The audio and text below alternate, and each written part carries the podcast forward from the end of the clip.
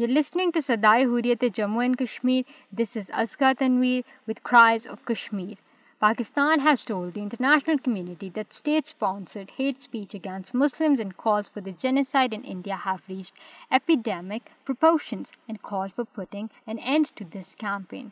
Ambassador Munir Akram, in his remarks at an event to commemorate the Second International Day for Countering Hate Speech, said, "State-sponsored hate speech against Muslims and calls for Muslim genocide in India have reached epidemic proportions."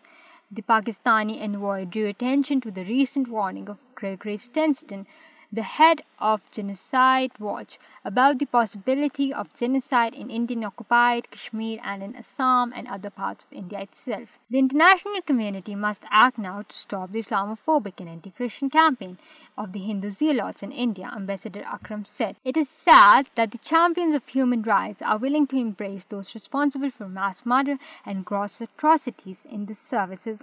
in Fez Morocco two thousand and twenty one U N general assembly resolution day Pakistan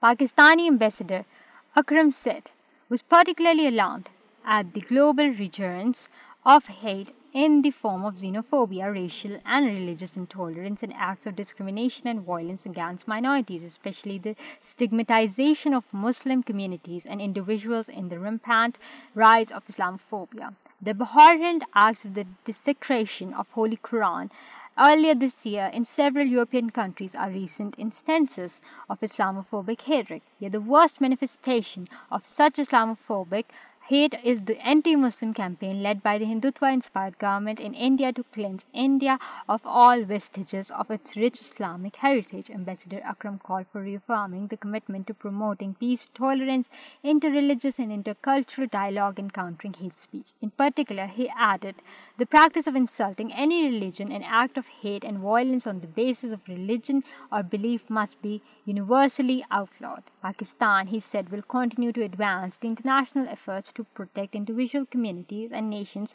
from hate speech and related xenophobia, intolerance, discrimination, negative stereotyping, stigmatization, violence, and incitement to violence. Earlier, UN General Assembly President Csaba Korosi called for more global actions towards eradicating hate speech.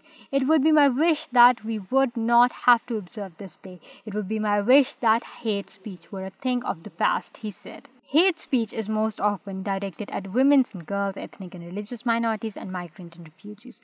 Grossi noted that it is spreading on social media and online, feeding a global rise in violence. Some companies are also profiting from advertisements interspread with online manifestations of hate speech. Furthermore, a UN strategy and plan of action on the issue of offer us a firm step in the right direction, launched 3 years ago by UN Secretary General Antonio Guterres. These initiatives recognize hate speech as a persecutor at atrocity crimes, including genocide and crimes against humanity. They also call for addressing the root cause and drivers. We need action that addresses the impact hate speech has on those targeted and more broadly on society from a prevention perspective. We also need to ensure that we address its root cause by promoting inclusion, non-discrimination, and protecting civil spaces.